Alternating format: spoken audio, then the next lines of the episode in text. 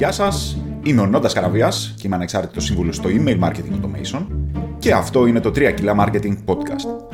Το μοναδικό ελληνικό podcast για επιχειρηματίες και marketers που τα λέει έξω από τα δόντια και ξεμπροστιάζει τις παθογένειες της ελληνικής αγοράς. Παρέα με τους καλεσμένους μου, μοιραζόμαστε αληθινές ιστορίες, συμβουλές και τρόπους να βελτιώσουμε την επικοινωνία μεταξύ επιχείρησης και marketing. Καλησπέρα. 3K Marketing. Καλώς ήρθατε στην παρεούλα μας, μαζί με την Ιωάννα Νακάκη. Γεια σου, Ιωάννα. Λοιπόν, τι έχουμε, ποια είναι η Ιωάννα? Θα μας τα πει και αυτή πιο αναλυτικά, αλλά γενικώς είναι διαιτολόγος, διατροφολόγος. Είναι πολύ νεαρή, από τους ίσως πιο νεαρή που είχα ποτέ στο podcast. 24. Σχεδόν 25, αλλά λέμε 24. Αυτά είναι. Οπότε, θα κάνουμε μια ενδιαφέρουσα, ελπίζω, συζήτηση σχετικά έτσι, με το πώς δουλεύει το... πώς η νέα γενιά, η Gen Z, δουλεύει τα social media, το marketing κτλ. Πάμε, δεν ξέρω τι θα πούμε, ό,τι βγει. Γεια σου Ιωάννα, συστήσου το κοινό. Γεια σου Νόντα. Να ξέρεις ότι ανυπομονούσα πραγματικά τόσες μέρες. Το σκεφτόμουν, λέω, τι ωραία που θα συζητήσουμε, θα κάνουμε geek out για το online marketing. Ξέρεις πώς είναι όταν βλέπεις μια ταινία, είσαι σε ένα universe, ας πούμε, εμένα μου αρέσει πάρα πολύ το MCU και δεν βρίσκεις κανέναν άνθρωπο να το συζητήσεις και να μοιραστείς τον ενθουσιασμό σου για αυτό το πράγμα. Είναι ακριβώς το ίδιο. Ωραία. Άλλα με marketing, ναι. Με super ήρωες marketing. Λοιπόν, εγώ είμαι διαιτολόγος. Έχω κάνει και μεταπτυχιακό στην κλινική διατροφή. Και ουσιαστικά εγώ από τότε που θυμάμαι τον εαυτό μου, με θυμάμαι να μεταφέρω γνώση.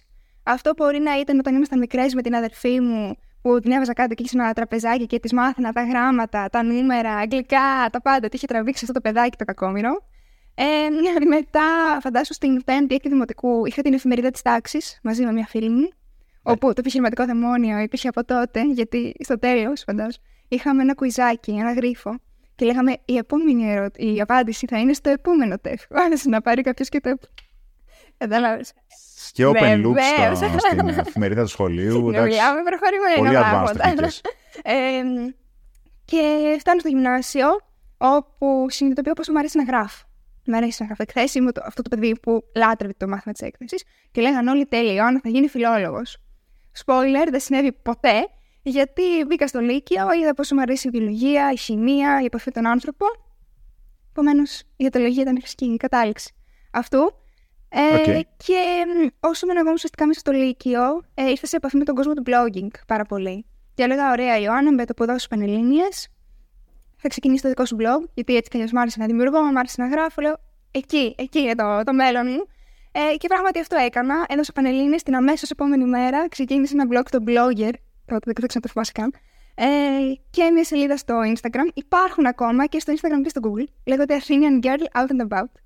Είχε να κάνει με τη φοιτητική ζωή, με την παραγωγικότητα, με τα ταξίδια κτλ. Και όσο το έκανα αυτό σαν χόμπι, μπήκα στη διαδικασία του να ξεκινήσω να ψάχνω λίγο πώς μπορώ να έρθει περισσότερος κόσμος να το παρακολουθεί αυτό, πώς μπορώ να το μεγαλώσω κτλ. Και ήρθα σε επαφή με όλο αυτόν τον κόσμο που τότε ξεκινούσε να γίνεται wow μέσα στο social media. Ήρθα σε επαφή και με το email marketing. Ξεκίνησα και newsletter τότε. Το μεγαλύτερο λάθος της ζωής μου είναι επιλέξει το Mailchimp. Τα λέω ξανά και ξανά. Μέχρι να σβήσει ο ήλιος. Γιατί όμως? Γιατί ήταν τόσο μεγάλο λάθος? Τη ζωή σου κιόλας. Δεν έχεις περάσει πολλές δυσκολίες, μάλλον. Όχι, εντάξει. Γιατί τη ζωή της digital, εντάξει. Ήταν πολύ δυσλειτουργικό. Δεν με βοηθούσε καθόλου. Δεν ήταν user friendly, αν μπορούσα να το πάρω έτσι. Ειδικά στη feed έκδοση που είχα εγώ τότε. Και τέλος. Οπότε αυτά άρχισες το newsletter από πότε, δηλαδή? Το newsletter του blog πρέπει να είναι από το 2018. Κάπου εκεί. Τι λες, ένα 18χρονο παιδάκι, ξέρω εγώ. Ήμουν 19. Μπράβο. Είχες δηλαδή το μικρόβιο λίγο έτσι του content creator και επιχειρηματία, ας πούμε. Είχε αυτό από μικρή. Από πολύ μικρή. Και φαντάζομαι ότι στο 4ο έτος που έπεσε και η καραντίνα τότε, βρίσκεις μια Ιωάννα να τελειώνει τη σχολή της, να είναι σπίτι κλεισμένη και να λέει: ωραία, γράφω που γράφω, ας το κάνω για την επιστήμη μου. Επομένως έτσι γεννήθηκε το nutritious notebook, που είναι ακόμα το Instagram μου, το διαιτολογικό. Πλέον αποφάσισα να δώσω όλο μου το βάρος εκεί. και ουσιαστικά ό,τι ήξερα να κάνω, το έκανα απλά με μια μεταφορά στο διαιτολογικό κομμάτι. Και τελικά αυτό το οποίο κάνω αυτή τη στιγμή είναι ένας συνδυασμός του σκύλου μου, αν θες, για τη μεταφορά γνώσης, τη συγγραφή, τη δημιουργικότητα. Και έρχεται και δένει όλο αυτό με την επιστήμη που αγαπάω και έχει δημιουργηθεί κάτι πολύ όμορφο μέσα από αυτό. Τι είσαι πρωτίστως, διαιτολόγος ή content creator? Δεν είναι κάτι που πρέπει να συζητήσω στο therapy session. Κοίτα, νομίζω και τα δύο πλέον. Γιατί... Κάπως έτσι νομίζω το ψυχολόγησα και εγώ. Ναι. Δεν νομίζω ότι αυτή τη στιγμή έχω βρει την ισορροπία, να σου πω την αλήθεια. Γιατί φαντάζομαι ότι αυτή τη στιγμή έχω επιλέξει να μην δουλεύω, να μην κάνω ραντεβού διαιτολογικά ένα προς ένα που κάνω κάθε μέρα. Κάνω 3 φορές την εβδομάδα μόνο και τις άλλες 2 ασχολούμαι με το content creation. Άρα ουσιαστικά έχω 2 επαγγέλματα. Θα μπορούσαμε να το πάρουμε έτσι. Ναι, αλλά το content creation φαντάζομαι το κάνεις με απότερο σκοπό να φέρεις κάπως πελάτες. Οπότε πες λίγο πώς το έχεις σκεφτεί αρχικά και πόσο βγαίνει γενικώς το επιχειρηματικό, το business model, ας πούμε. Ναι. Ουσιαστικά τι κάνω. Μέσα από τα social media ουσιαστικά εκπαιδεύω το κοινό. Μαθαίνω το τι και το γιατί. Το πώς θα το μάθω μέσα στις συνεδρίες, στις 1 προς 1 και στο online course μου. Γιατί έχω και online course. Αυτό ουσιαστικά κάνω. Αυτό είναι το funnel, δηλαδή. Έρχεται κάποιος, θα με βρει στα social media, θα γραφτεί στο newsletter. Έχω πάρα πολλά freebies, πάρα πολύ content εκεί πέρα για να εκπαιδεύσω το κοινό.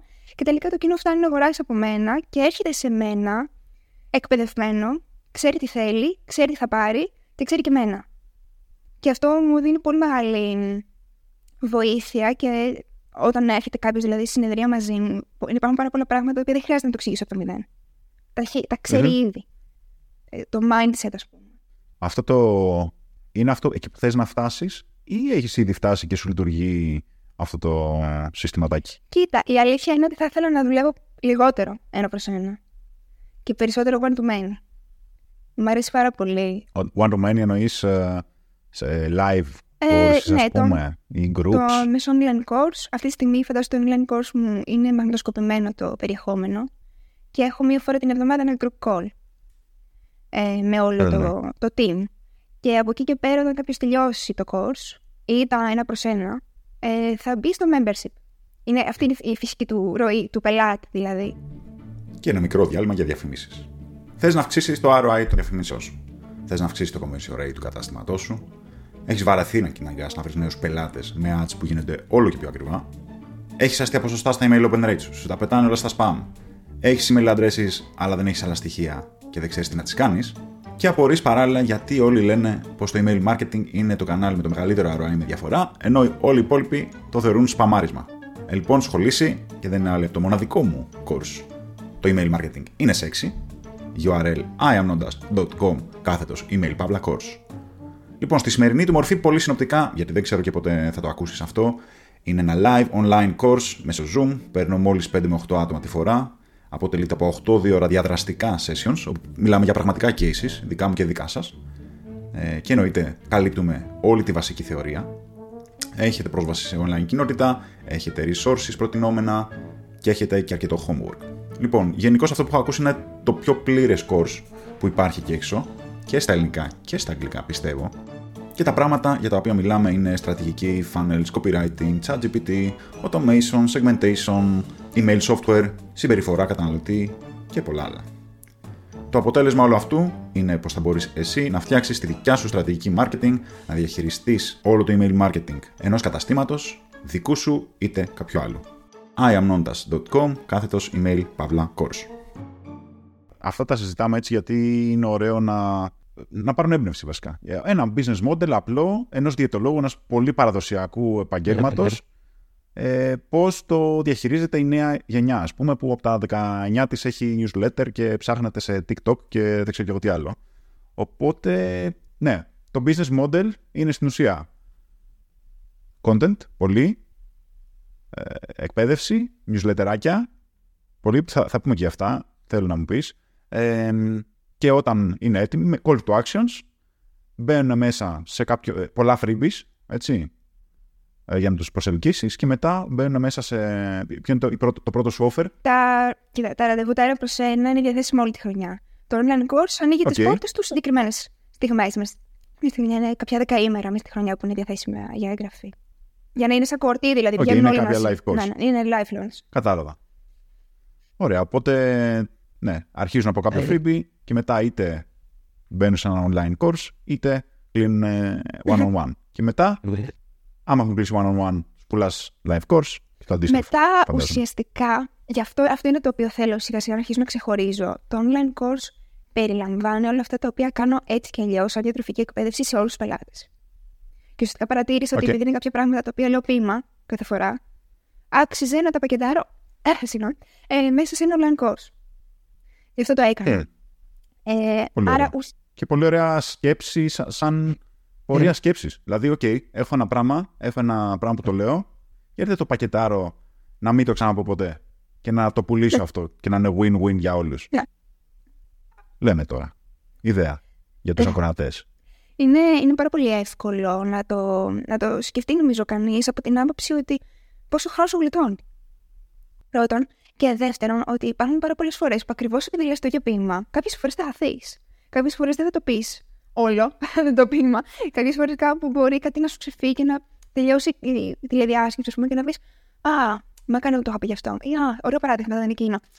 Επομένως, όταν το έχεις ένα online course, όπου έχεις αφιερώσει λίγο παραπάνω χρόνο να το δομήσεις και να έχει μέσα ό,τι ακριβώς χρειάζεται, ξέρεις ότι 100% αυτός που θα το παραλάβει θα το δει τέλειο μέσα. Θα δει ό,τι ακριβώς πρέπει να ξέρει. Ωραία.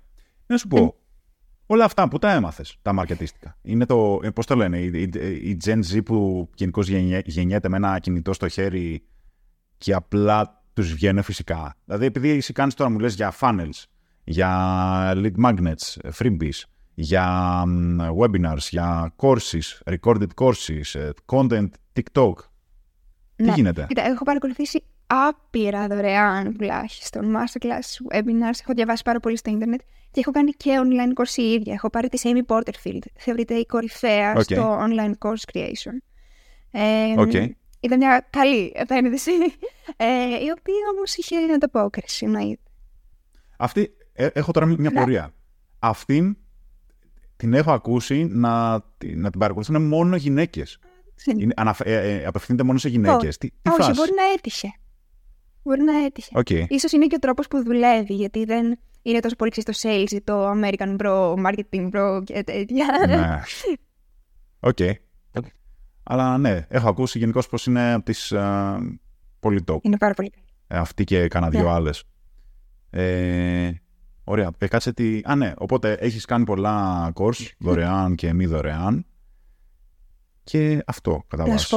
Οπότε και τα χαρμόζεις. Ναι, αυτό ήθελα να πω τώρα, ότι ό,τι και να κάτσεις να μάθεις, όσο και να ψάξεις, είτε πληρώσεις είτε δεν πληρώσεις, αν δεν κάτσεις να το κάνεις και δεν το βάζεις να το εφαρμόσεις, δεν πρόκειται να λειτουργήσει.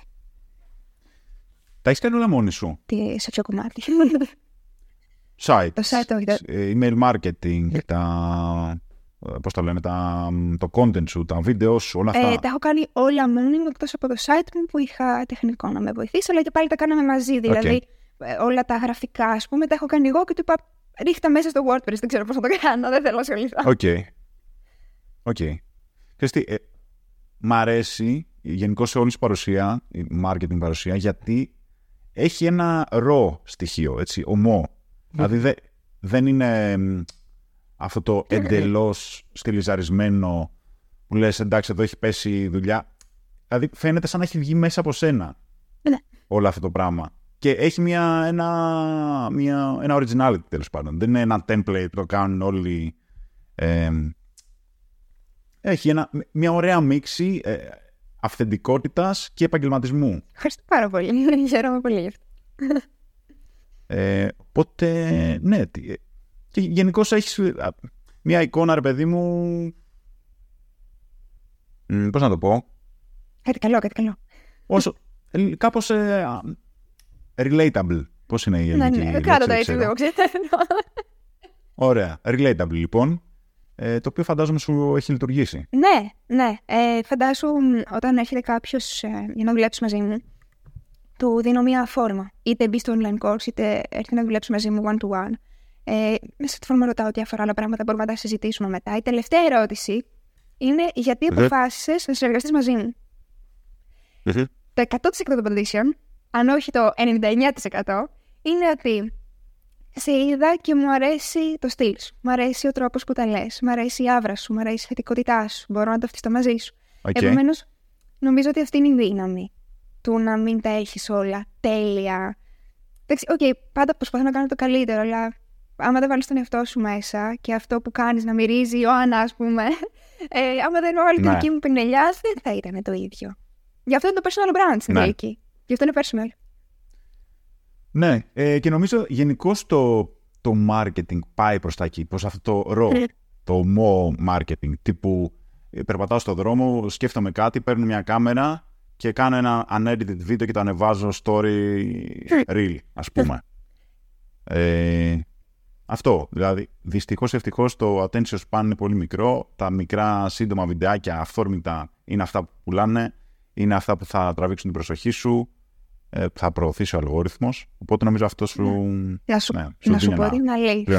Να σου πω την αλήθεια, παίζει να μην υπάρχει ποτέ κάποιο story που να έχω κάνει και να είμαι βαμμένη, να είμαι ετοιμασμένη, να έχω προσέξει κάτι τέτοιο, δηλαδή θέλω να πω κάτι, θα το πω και θα περάσει, δηλαδή αυτό έχει νόημα, δηλαδή υπάρχουν άνθρωποι που μου λένε ξέρεις κάτι, περιμένω, κάνω scroll στο Instagram, ξέρω εγώ, και βγαίνει πάντα πρώτο το story σου και πάτε λέω μέσα να το δω. Με το που δω ότι έχεις ανεβάσει κάτι, πατάω να ίσως να το δω. Εγώ αυτό θέλω, όχι να με δει όλος να φοράω μάσκαρα. Οκ. Okay. Ναι, καλά, προφανώς. Αυτό είναι λίγο 2000s, αυτή η φάση, το στυλιζαρισμένο, όλο αυτό το πράγμα. Θέλουμε πιο ομά πράγματα, πιο αυθεντικά. Έστω κι αν είναι ψεύτικα αυθεντικά. Έτσι. Θέλουμε να φαίνεται αυθεντικό. Εντάξει, προσωπικά είμαι λίγο υπέρ του. Το να είναι αυθεντικό. Ναι.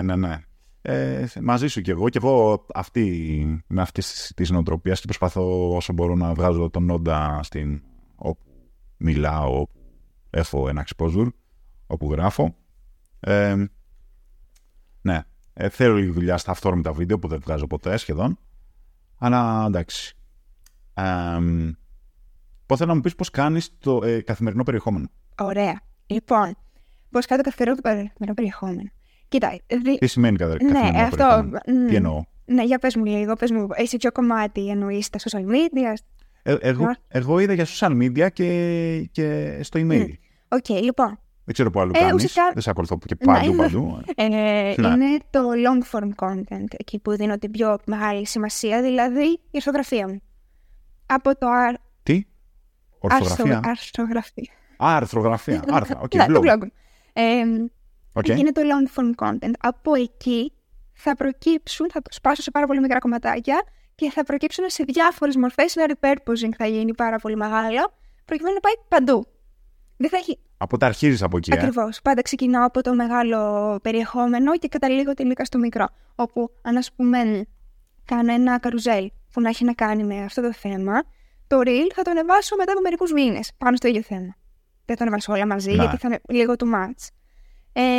Ουσιαστικά δηλαδή αυτή είναι η νοοτροπία. Ξεκινάω, κάνω long form content και το σπάω σε κομματάκια και το διοχετεύω, γιατί τελικά κανείς δεν πρόκειται να διαβάσει όλα σου τα άρθρα, κανείς δεν πρόκειται να δει όλα σου τα post, να διαβάσει όλα σου τα emails, να δει όλα σου τα lives. Πρώτον, ότι δεν πρόκειται να δει έτσι κι αλλιώς. Και δεύτερον, για να δει κάποιος κάτι, να το καταλάβει και να το κάνει δικό του και να βγάλει το συμπέρασμά του, πρέπει να το δει πολλές φορές. Είτε το θέλει είτε όχι. Όπως και εμείς οι ίδιοι. Δηλαδή, αν έβλεπα μία φορά κάπου χαμένος στα social media ότι ξέρεις κάτι, πρέπει να κάνεις email list, γιατί αυτό είναι το ασφαλές σε σύγκριση με τα social media, δεν θα μου είχε μείνει. Πρέπει να το δω καμιά 100 φορές για να πω, α, κάτσε να το σκεφτώ λιγάκι παραπάνω. Οπότε, μία φορά δεν αρκεί να το δει κάποιος. Νομίζω δεν είναι και εκεί η έννοια όλου αυτού του πράγματος. Νομίζω η έννοια του να έχεις μια συνεπή παρουσία στα social media ή οπουδήποτε είναι να δείξεις στους ανθρώπους πως έχεις συνεπή παρουσία στα social media και να δημιουργείς μια αίσθηση authority, μια αίσθηση να εκπέμπεις λίγο, να εκπέμψεις τον brand σου, το οποίο να δημιουργήσει μια αίσθηση. Ακριβώς. Μπορεί να μην έχει διαβάσει ποτέ post σου, μπορεί απλά να έχει δει τον τρόπο που μιλάς και το πόσο ευχάριστη είσαι και πως κάνεις καμιά φορά κάνα χιμωράκι και πως λες και πράγματα με αξία Αλλά βαριέμαι τώρα να το δω όλο. Απλά κάτι ενδιαφέρον αν φαίνεται. Απλά βαριέμαι τώρα, θα δω γατούλες ξέρω, στο TikTok. Αυτό. Δημιουργείς μια αίσθηση με πολύ posting και δυστυχώς το τι λες δεν είναι τόσο σημαντικό όσο το να λες, να δημιουργείς την αίσθηση και να λες συνεχώς πράγματα. Και συμφωνώ και το σκέφτηκα αυτό. Συμφωνώ, ουσιαστικά θεωρώ ότι αυτό το οποίο χρειάζεται τελικά είναι η επανάληψη. Και μάλιστα η ίδια η Amy Porterfield λέει ότι αν νιώθεις ότι επαναλαμβάνεσαι, μάλλον δεν επαναλαμβάνεσαι αρκετά.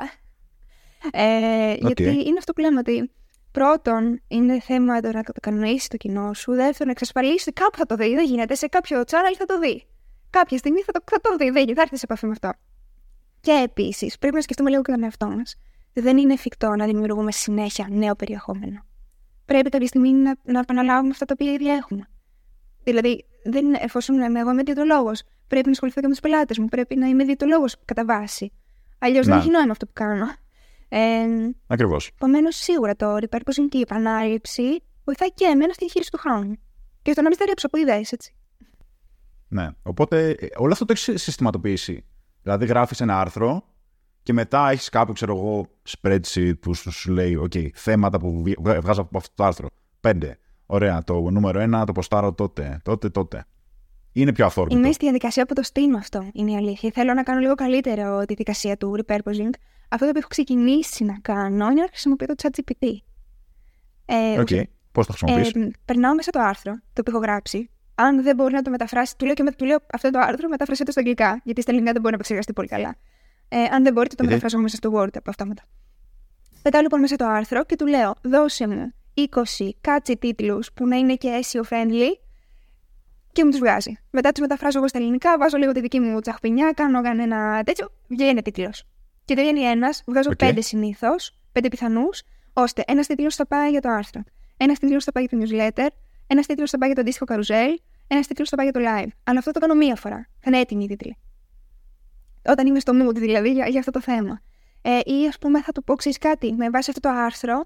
Θέλω να μου φτιάξεις το outline ενός live που θα κρατήσει 20 λεπτά. Και μου βγάζει το όχι ακριβώς τι θα λέω, αλλά σε bullets. Σε τι θα. Πώς θα το διαχειριστώ. Και σου λέει 5 λεπτά αφιέρωση σε αυτό. 5 λεπτά αφιέρωση σε αυτό. Δηλαδή το systemizing έχει γίνει εκεί αυτή τη στιγμή. Θέλω λίγο να γίνω λίγο καλύτερη στο πώς οργανώνω το κάθε πότε θα εμφανίζεται το ίδιο θέμα. Στα channel σου. Οκ.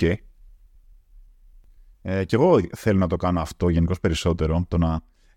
Το scripting, βασικά. Προσπαθούσα έτσι λίγο να κάνω το ChatGPT να με βοηθήσει στο δικό μου course που είναι για email marketing.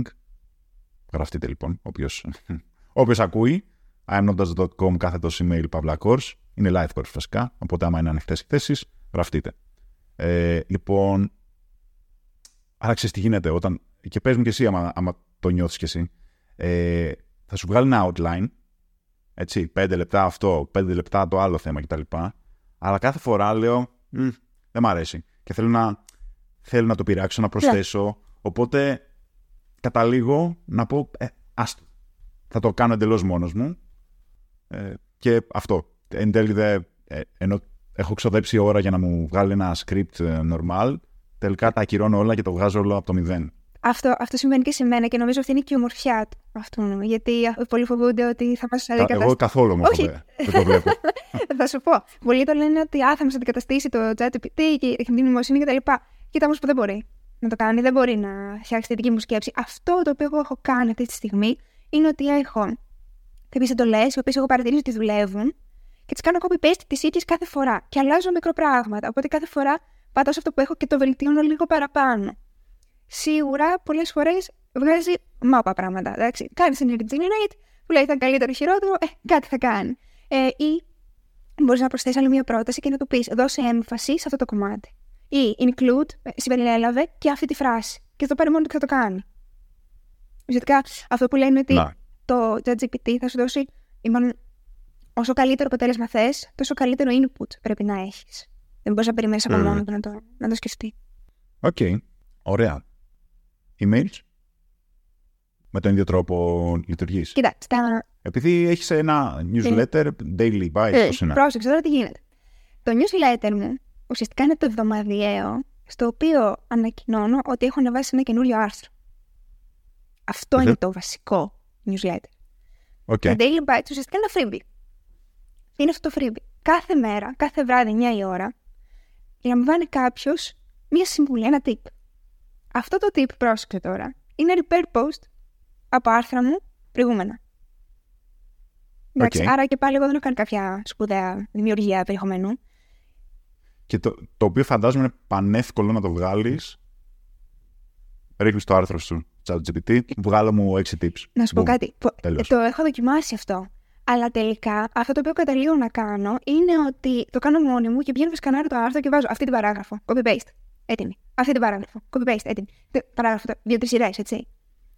Αυτό που μου έκανε πάρα πολύ εντύπωση είναι ότι από τα Daily Bites, μετά από μερικές εβδομάδες, αφού έχει γραφτεί κάποιος, ζητάω τη γνώμη του. Του λέω: έχεις γραφτεί εδώ και 2 εβδομάδες, ας πούμε, μέσα στα Daily Bites. Πώς σου φαίνεται?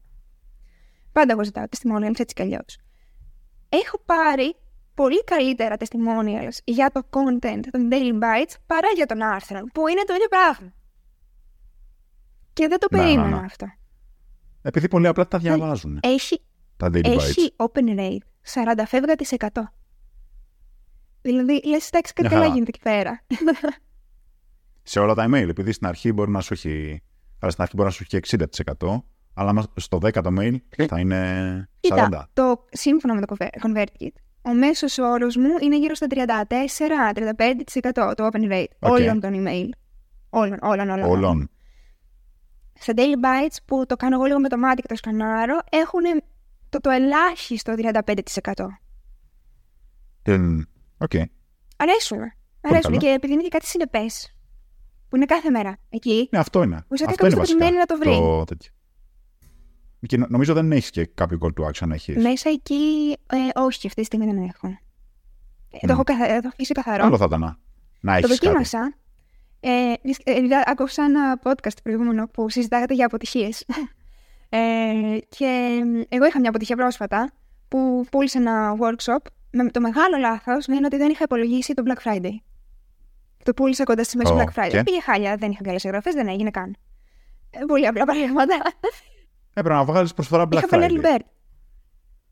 Ναι, το early bird. Και εγώ το course μου άρχισε τη Δευτέρα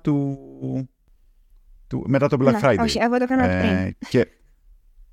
Ναι, και τελευταία πώληση ήρθε στην Black Friday, αλλά εγώ... Πώς το λένε, εγώ έκανα το αντίστροφο βασικά. Έκανα early bird μέχρι μια εβδομάδα πριν την Black Friday και μετά είχα την ακριβή τιμή, ας πούμε. Όχι, δεν πήγε καλά. Εκεί πέρα ήταν η πρώτη φορά που έβαλα μέσα call to action. Και δεν είδα κάποια ιδιαίτερη ανταπόκριση. Κοίτα, ουσιαστικά αυτό το οποίο έκανα ήταν ένας πειραματισμός. Γιατί αυτό είναι αυτό που λες και εσύ, ότι στο marketing πρέπει να πειραματιστείς. Αν κάτι δεν δουλέψει, δεν δούλεψε, θα δοκιμάσεις κάτι άλλο. Δοκίμασα λοιπόν πρώτη φορά το early bird και είχα πει ότι ξέρεις κάτι, εγώ αυτή τη στιγμή δεν έχω άπλητο χρόνο να κάτσω να δημιουργήσω ένα workshop. Αν δω ότι υπάρχει ενδιαφέρον μέσω του early bird, θα το κάνω. Αν δεν υπάρχει, δεν θα το κάνω.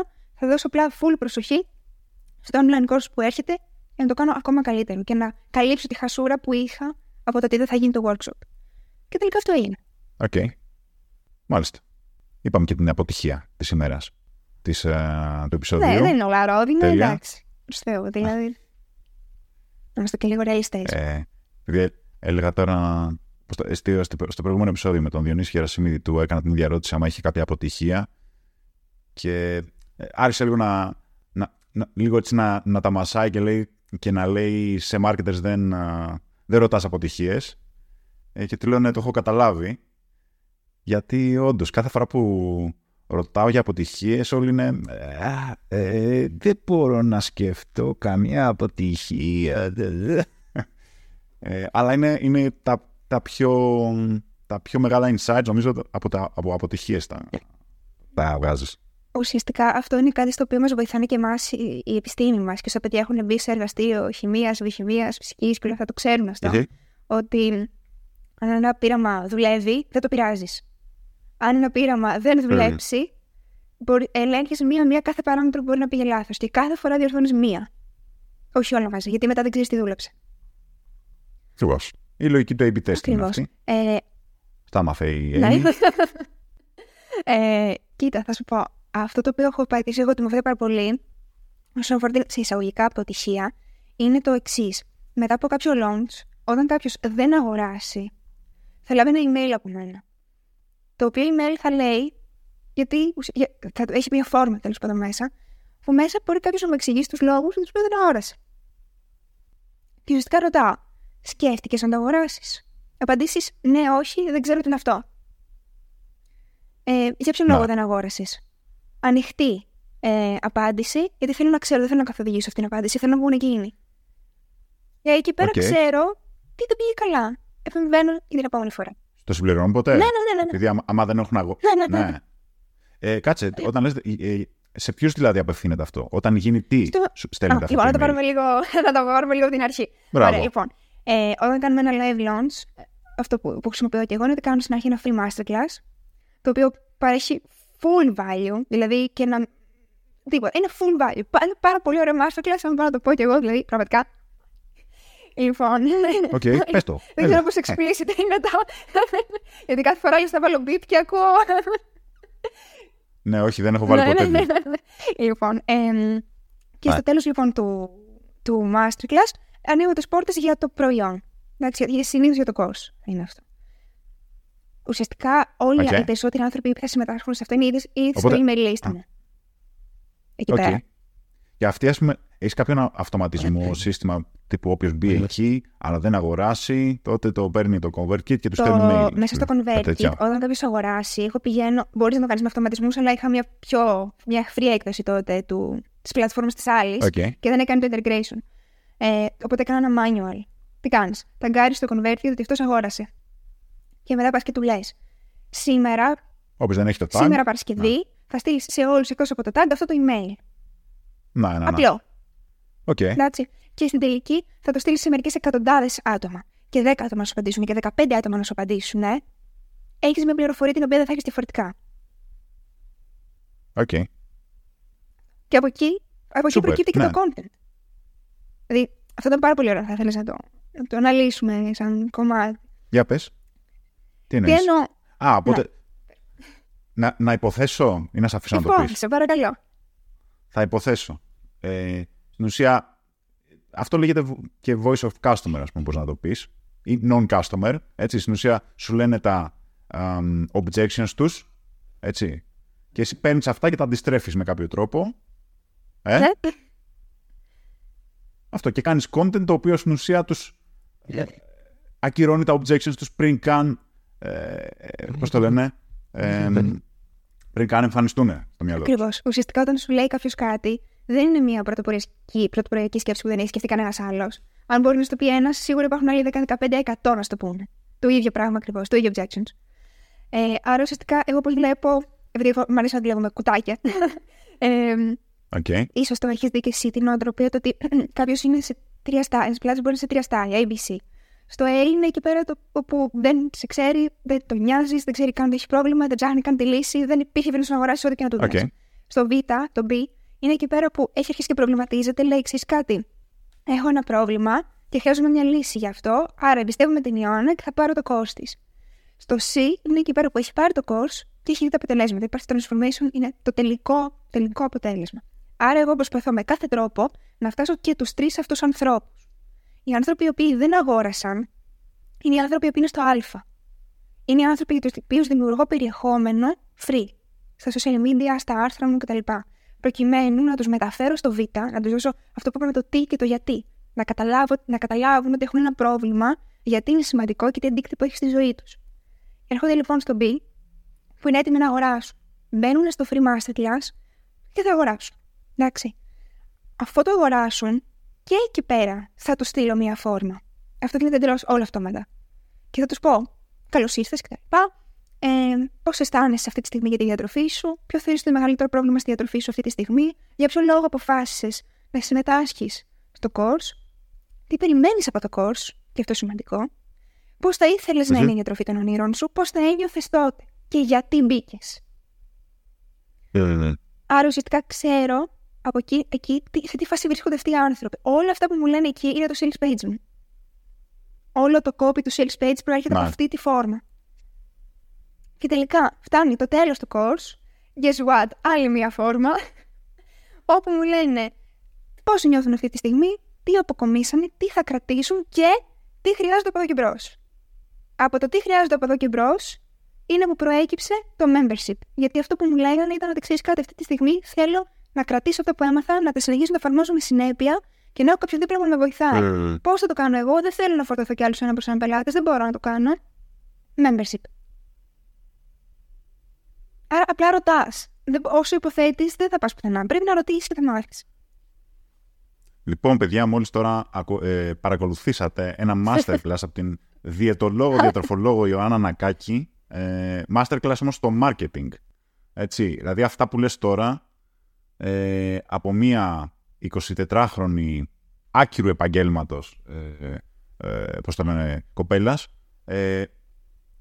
δεν τα εφαρμόζουν και αυτοί που έχουν σπουδάσει marketing έχουν ξοδέψει χιλιάδες, ας πούμε, σε courses. Επιχειρηματίες με εμπειρία. Όλο αυτό, δηλαδή το πώς θα δημιουργήσεις σχέση, θα τους τραβήξεις την προσοχή, θα τους ρωτήσεις, θα πάρεις feedback, θα τους ακούσεις. Αυτό το customer-centric marketing που λέμε, που είναι απλά ένα buzzword, ας πούμε, που το λένε στο corporate περιβάλλον, ας πούμε. Αυτό είναι το customer-centric marketing. Σε κάθε στάδιο να αναγνωρίσω το στάδιο στο οποίο είναι ο αγοραστής, είναι άγνωστος, ξέρει τη λύση, ξέρει το πρόβλημά του, δεν ξέρει τίποτα, τα αναγνωρίζω, φτιάχνω content για τον κάθε χριστιανό εκεί έξω και για τους πελάτες, για αυτούς που έχουν ήδη αγοράσει, οι οποίοι είναι πιο εύκολοι να κάνω convert. Οπότε τι θα κάνω, δεν έχω κάτι άλλο να τους δώσω, θα δημιουργήσω κάτι για να τους δώσω και να αυξήσω το customer lifetime value. Καλό. Νομίζω έκανες ένα ολόκληρο τέτοιο, ένα ολόκληρο funnel, ας πούμε. Έτσι βασικά, όπως σε ακούω το σύνορα να τα λες, πρέπει να είναι το marketing. Σε αυτό το raw, τη raw μορφή, έτσι. Και να έχεις ένα συνεχές feedback, να έχεις να το βελτιώνεις συνεχώς. Δηλαδή να πεις, OK, έχω ένα masterclass και κάποιοι δεν αγόρασαν. Γιατί δεν αγόρασαν? Κάτσε λίγο να μυρίσω τα νύχια μου. Όχι, δεν θα μυρίσω τα νύχια μου. Θα φτιάξω ένα ερωτηματολόγιο. Μπούμ. Την επόμενη φορά έχεις απαντήσεις.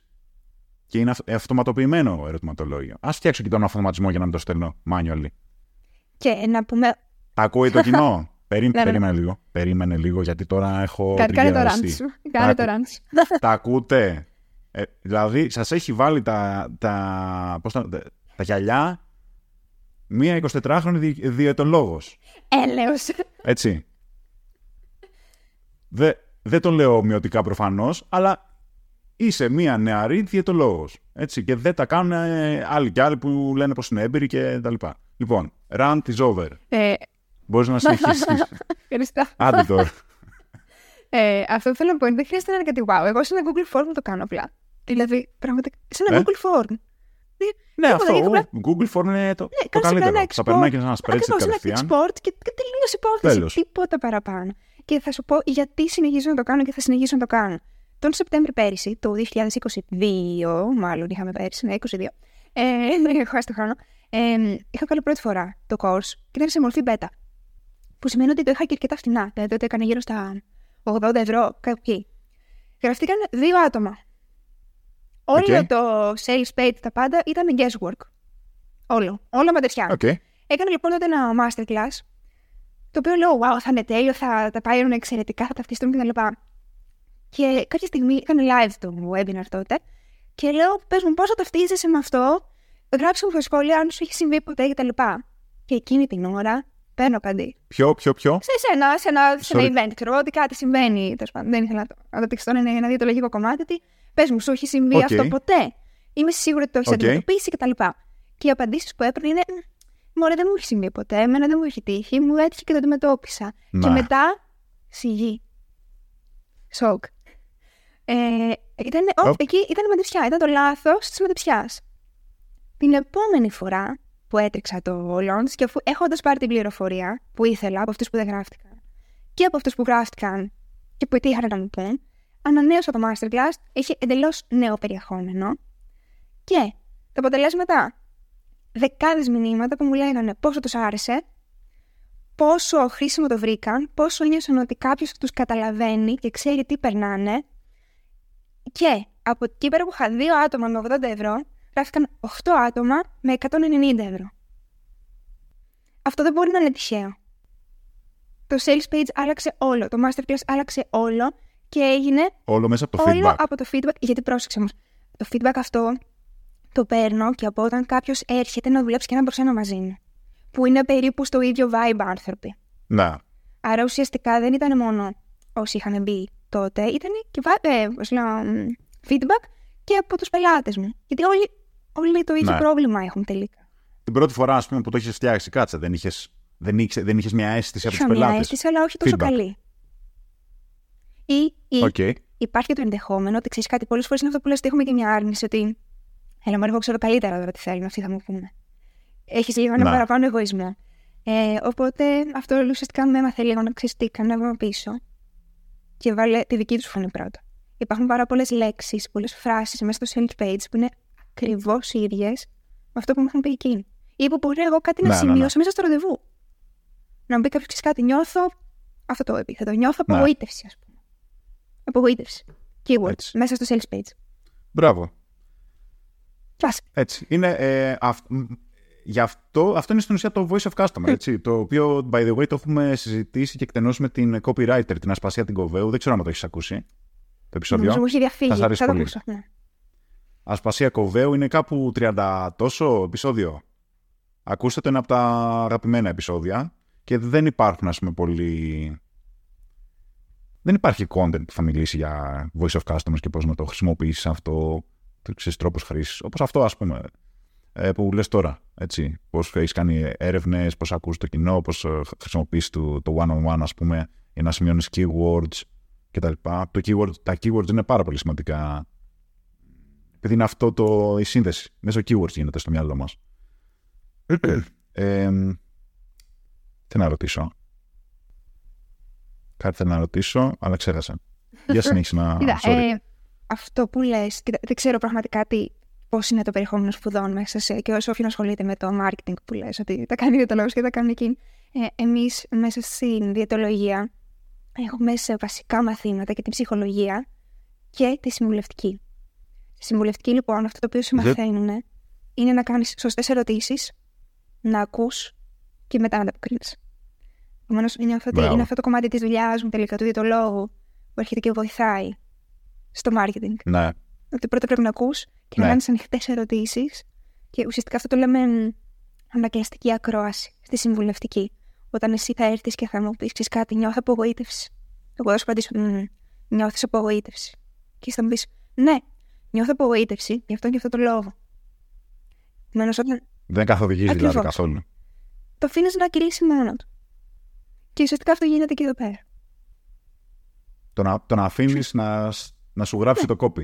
Αφού για εκείνον είναι, όχι για μένα. Ναι. Ναι, αυτό είναι πολύ μεγάλη αρχή στο marketing. Βασικά όλα από εκεί ξεκινάνε. Και βασικά το προηγούμενο επεισόδιο, αν ακούσατε, μιλάμε γι' αυτό. Λογικά όταν θα βγει το προηγούμενο, που δεν έχει βγει ακόμα τώρα. Ναι, με τον Σπύρο το Ζέρβα. Μιλάμε γενικώς για το πώς ακούς τους καταναλωτές, αλλά σε πολύ πιο υψηλό επίπεδο, σε επίπεδο πολυεθνικών, και πώς κάνεις voice of customer και έρευνες και πώς λέγεται, τα groups. Σκάλωσα τώρα. Focus groups. Ναι, και πώς χρησιμοποιείς το outcome, αυτό output αυτής της έρευνας, ώστε να αναπτύξεις καινούργια προϊόντα ή να βελτιώσεις το προϊόν σου ή το marketing σου, το μήνυμά σου. Μ' αρέσει η τροπή. Για να πάντα έχει που πήρε αυτό το επεισόδιο. Είδα κάτι στο site σου που λέει υπηρεσίες για ιδιώτες, εταιρείες και δημιουργούς. Wow, αυτό προσθέθηκε χτες ή προχτές. Όντως. Ναι, κοίτα. Επειδή ουσιαστικά το site το είχα φτιάξει πιο παλιά, δεν ήθελα να ασχοληθώ τόσο πολύ με τα ραντεβού, αλλά θέλω να δώσω πιο πολύ έμφαση στα online, στα courses κτλ. Πλέον αντικειμενικά πρέπει να βάλω περισσότερους πελάτες στην επιχείρησή μου, γιατί όταν δεν ανοιχτώ το course, πρέπει κάπως να βάλω και εγώ φαγητό στο τραπέζι μου. Επομένως, άνοιξα λίγο μια ειδική πλατφόρμα για ιδιώτες. Αν πατήσεις πάνω στους ιδιώτες, θα σε πετάξει μια σελίδα, η οποία έχει μέσα όλα μου τα προϊόντα. Έχει τις 4x1 συνεδρίες, το online course και το membership. Άμα πατήσεις για εταιρείες, ουσιαστικά είναι εταιρείες με τις οποίες μπορείς να συνεργαστείς. Έχω κάνει sponsored content στο παρελθόν. Επομένως, ουσιαστικά αφορά αυτό το κομμάτι. Και για δημιουργούς, ουσιαστικά αυτό είναι ένας τρόπος να βοηθήσω κάποιον ο οποίος μπορεί να θέλει να συνεργαστεί μαζί μου. Σε κάποιο live, σε κάποιο guest άρθρο ή σε οτιδήποτε, σε κάποιο podcast, κάτι τέτοιο. Να μπορώ να κάνω λίγο ένα streamlining της όλης διαδικασίας. Αυτό που είπες για τα systems είναι αυτό εκεί. Οπότε συμβουλευτή σαν σύμβουλος επιχειρήσεων. Κοίτα, ας πούμε, όταν έρχεται σε μια εταιρεία σε μένα, έχω κάνει sponsored content που έχω διαφημίσει τρόφιμα για συνταγές, έχω διαφημίσει κάποια βιβλία που είχαν να κάνουν με τη διατροφή, έχω κάνει τέτοια πράγματα. Αφορούν το δικό μου τομέα.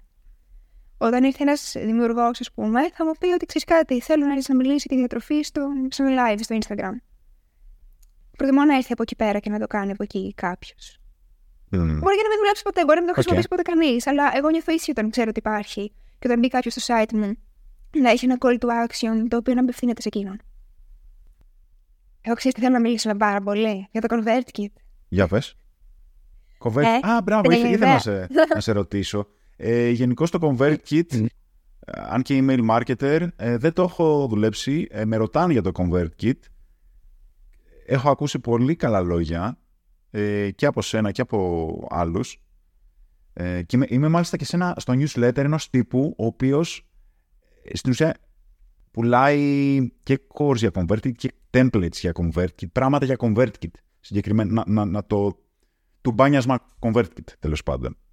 Δεν ξέρω γιατί μου άρεσε τόσο πολύ, αλλά μπήκα πρόσφατα στη λίστα του, χωρίς να έχω πειράξει ποτέ το ConvertKit. Anyway, πες μου για το ConvertKit. Ό,τι θέλει. Αυτό το πράγμα είναι τέλειο.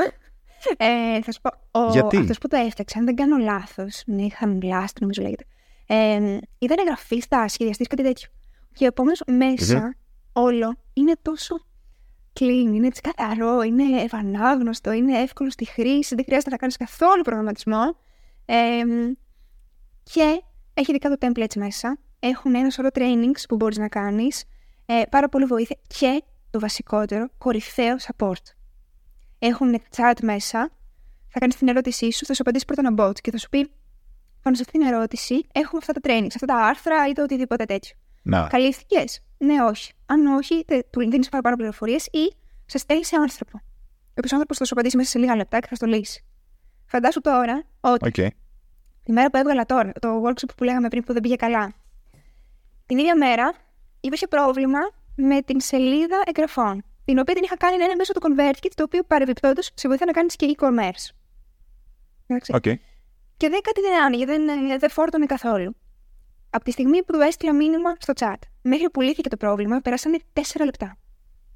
4 λεπτά, το διανοείσαι. Όμορφο. Δηλαδή, μιλάμε για. Εξαρτάται και το πρόβλημα, βέβαια. Αλλά. Δεν είχα. Μόνο και μόνο να σου απαντήσει σε 4 λεπτά είναι. Ναι. Είναι πολύ καλό. Άλλοι δεν απαντάνε, σε βάζουν την αναμονή για πάντα.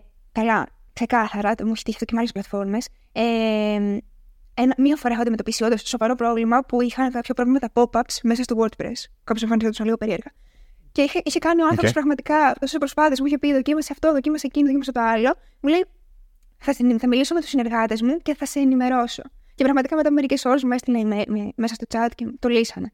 Οπότε, ναι, αν δεν έχεις πρόβλημα, έχω και ένα affiliate link, γιατί προφανέστατα έχω γίνει partner στο ConvertKit. Αν δεν μπορώ να τα δώσω, τα βάλω. Έχεις γίνει τέτοιο, έχεις γίνει... Σιγά σιγά νομίζω μετατρέπεσαι σε μαρκετίστρια. Λες. Ήσαι κάνεις την καριέρα. Είχα αυτή την αίσθηση από την αρχή της, από τα πρώτα λεπτά. Να το προσέξω αυτό. Δεν ξέρω. Καλά, οπότε δεν ξέρεις. Αλλά και η καριέρας. Κοίτα, υπάρχουν διαιτολόγοι στο Instagram που θα τους δεις αυτή τη στιγμή. Ξέρω σίγουρα 3. Είναι από το εξωτερικό, από την Αυστραλία μάλιστα. που επενδύεται ότι το email marketing και το online marketing δουλεύει για αυτούς, έχουν κάνει στροφή καριέρας και ασχολούνται με online marketing για διατολό και για επαγγελματική συγγύη. Και είναι πολύ ωραίο το email σαν κανάλι, είναι πάρα πολύ καλό για τέτοιου είδους, για διαιτολόγους, οτιδήποτε να έχεις να κάνει με την προσωπική βελτίωση, coaching κτλ. Διότι έχει αυτό το προσωπικό στοιχείο, ας πούμε, και το consistency, την προσωπική επικοινωνία. Okay. Για πες τίποτα άλλο για το ConvertKit, είναι τι άλλο σαν δυνατότητες. Εγώ αυτό που ξέρω, δεν ξέρω γιατί έχει μπρανταριστεί έτσι, έχει μπρανταριστεί σαν ιδανικό, έχει κάνει position δηλαδή, ιδανικό για δημιουργούς, για single, solopreneurs και τα λοιπά, που έχουν μια επιχείρηση και θέλουν να έχουν ένα newsletterάκι, δημιουργούς περιεχομένου. Γιατί αυτό, δηλαδή σου δίνει κάποια features που βοηθάνε σε αυτό? Ναι, ουσιαστικά καταρχάς όλοι του οι αυτοματισμοί είναι πάρα πολύ εύκολο να γίνουν. Πάρα πολύ εύκολο να γίνουν και είναι πάρα πολύ λογική η σκέψη για το πώς γίνονται. Δηλαδή, πώς το κάνει ποιος πρώτο. Δεύτερον, έχει templates τα οποία μπορούν να βοηθήσουν. Ξέρω εγώ, βγάζει κάποιος βιβλίο, ας πούμε. Σου λέει, πάρε templates, μια σειρά email τα οποία μπορείς να γράψεις για να προμοτάρεις το βιβλίο σου. Το καινούριο σου τραγούδι, το καινούριο σου album, το καινούριο σου ταινία. Και θεωρώ βασικό. Το δίνει δηλαδή ψηλοέτοιμο. Έτσι. Έχει πολλές φόρμουλες, ας πούμε. Και έτοιμες. Το βασικό είναι ότι έχει το κομμάτι του e-commerce, όπου μπορείς να στείλεις είτε επιπληρωμή newsletter, είτε digital download, ένα PDF, ένα e-book, ένα οτιδήποτε, είτε subscription με πάρα πολύ μικρό fee. Τώρα δεν θυμάμαι ακριβώς να σου πω, αλλά φαντάσου ότι ένα low ticket προϊόν που είχα προωθήσει, 12 ευρώ, έπαιρνα 11,33. Πολύ καλό, άμα σκεφτείς τα fees που βάζουν άλλες πλατφόρμες. 12 ευρώ έκανε για να μου το πάρει το ConvertKit, να μου το στείλει Stripe, να μπει στην τράπεζά μου. Εγώ έπαιρνα 11,33. Τίποτα. Οπότε είναι στην ουσία πλήρωνες μόνο το Stripe. Ούτε καν. Νομίζω ότι δεν το έκανε. Επειδή το Stripe σου κρατάει ένα 2,3%. Ναι. Όχι, αυτό δεν είχε processing fees, είχε μόνο τα fees του ConvertKit ουσιαστικά και τίποτα παραπάνω. Και το καλό είναι ότι είναι κατευθείαν σε ευρώ. Έχει πάρα πολλά νομίσματα μέσα. Οπότε αυτό είναι κατευθείαν σε ευρώ. Δεν έχει μετατροπές, συναλλάγματα και τέτοια όπως κάνουν άλλες πλατφόρμες. Οπότε έχεις το όλο checkout, λοιπόν, που δεν το έχουν πολλές πλατφόρμες. Ναι, και ουσιαστικά φτιάχνεις η αλήθεια είναι ότι υπολείπεται στο πώς θα φτιάξεις το sales page. Πολλές πλατφόρμες είναι έτσι. Πολλές πλατφόρμες είναι marketing. Αλλά ουσιαστικά πλουκάζεις, λες τι θα είναι, τι θα λέει το κουμπί, τι χρωματάκια, εικονίτες κτλ. Τα ζωγραφιές κτλ. Θα κάνεις customize τα στοιχεία, την τράπεζα, την κάρτα κτλ. Στάνταρ. Customize το thank you note, ας πούμε. Customize την απόδειξη που θα του στείλει και έχεις το κεφάλι σου. Ναι, οκ. Ωραίο. Μπορώ να καταλάβω γιατί όλο αυτό είναι έτσι. Πώς το λένε, ιδανικό για solopreneurs που δεν έχουν τόσο σχέση με marketing. Επειδή είναι εύχριστο από ό,τι μου λες και μπορούν να κάνουν τα πάντα μέχρι και πληρωμή μέσα από εκεί. Οπότε δεν χρειάζεσαι τα άπειρα εργαλεία. Τα έχει όλα και συμφέρει, και αν σου τύχει κάτι, ξέρεις ότι έχεις ένα καλό support που θα σε βοηθήσει. Οκ, λοιπόν, μας το πούλησες. Θα έχουμε και το affiliate link σου στο τέτοιο. Το κέρδισες με την αξία σου. Λοιπόν, οκ. Ωραία. Ερώτηση. Άμα έχεις να προτείνεις κάποιες πηγές για ανθρώπους σαν και εσένα, κάποιους που δεν είναι μαρκετίστες ενδεχομένως και δεν έχουν ψαχτεί τόσο πολύ στο μάρκετινγκ, απλά γουστάρουν πάρα πολύ να ακούνε τη δικιά μου φωνή σε αυτό το podcast. Έχεις κάποια tips για αυτούς που να ψαχτούν ως προς όλα αυτά που είπες? Amy Porterfield. Κάτι άλλο που να σε έχει βοηθήσει? Πάρα πολλά podcast ακούω εγώ, γιατί με βοηθάνε on the go. Ακούς και άλλα εκτός από το 3K Marketing? Όταν έχω ακούσει πια όλα τα επεισόδια, πηγαίνω και σε άλλα το podcast. Ξέρεις τι κάνω, εγώ τα βάζω και στο γρήγορο. Δεν τα βάζω στο 1, τα βάζω στο 1,2, στο 1,5. Στο γρήγορο. Στο 1,5, ας πούμε, και οπότε βγαίνουν πιο γρήγορα. Καλά, εννοείται όλοι. Ναι, αυτό είναι της Jenna Kutcher. Εκπληκτική. Κάτσε. Jenna Kutcher.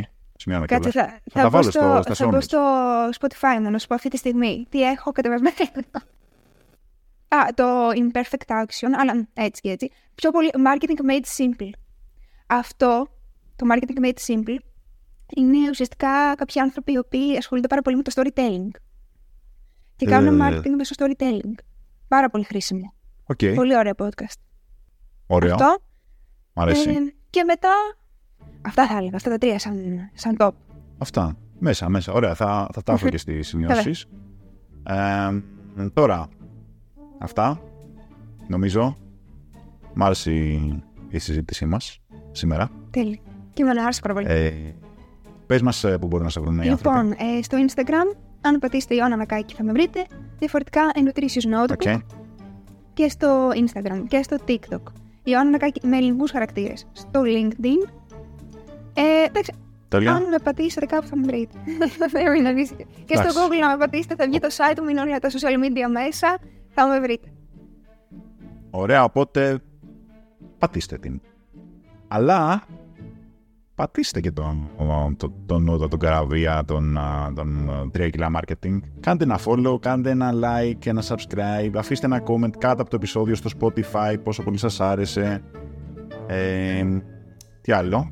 Αυτό, πάρτε και το course μου. iamnontas.com, email, παύλα, course. Δεν θα το κάνω. Πες το. Λοιπόν, αυτά. Ευχαριστώ πάρα πολύ. Εγώ ευχαριστώ. Και πώς κλείνουμε, πάντα είμαι πολύ άβολος να κλείνω. Να κλείσουμε απλά έτσι, χωρίς να πούμε παιδιά. Και έφυγε. Μάιχτρο. Δεν το ρίχνω αυτό το γλυκούλι μου, το αγαπώ. Λοιπόν, αυτά. Ευχαριστώ πολύ. Yeah.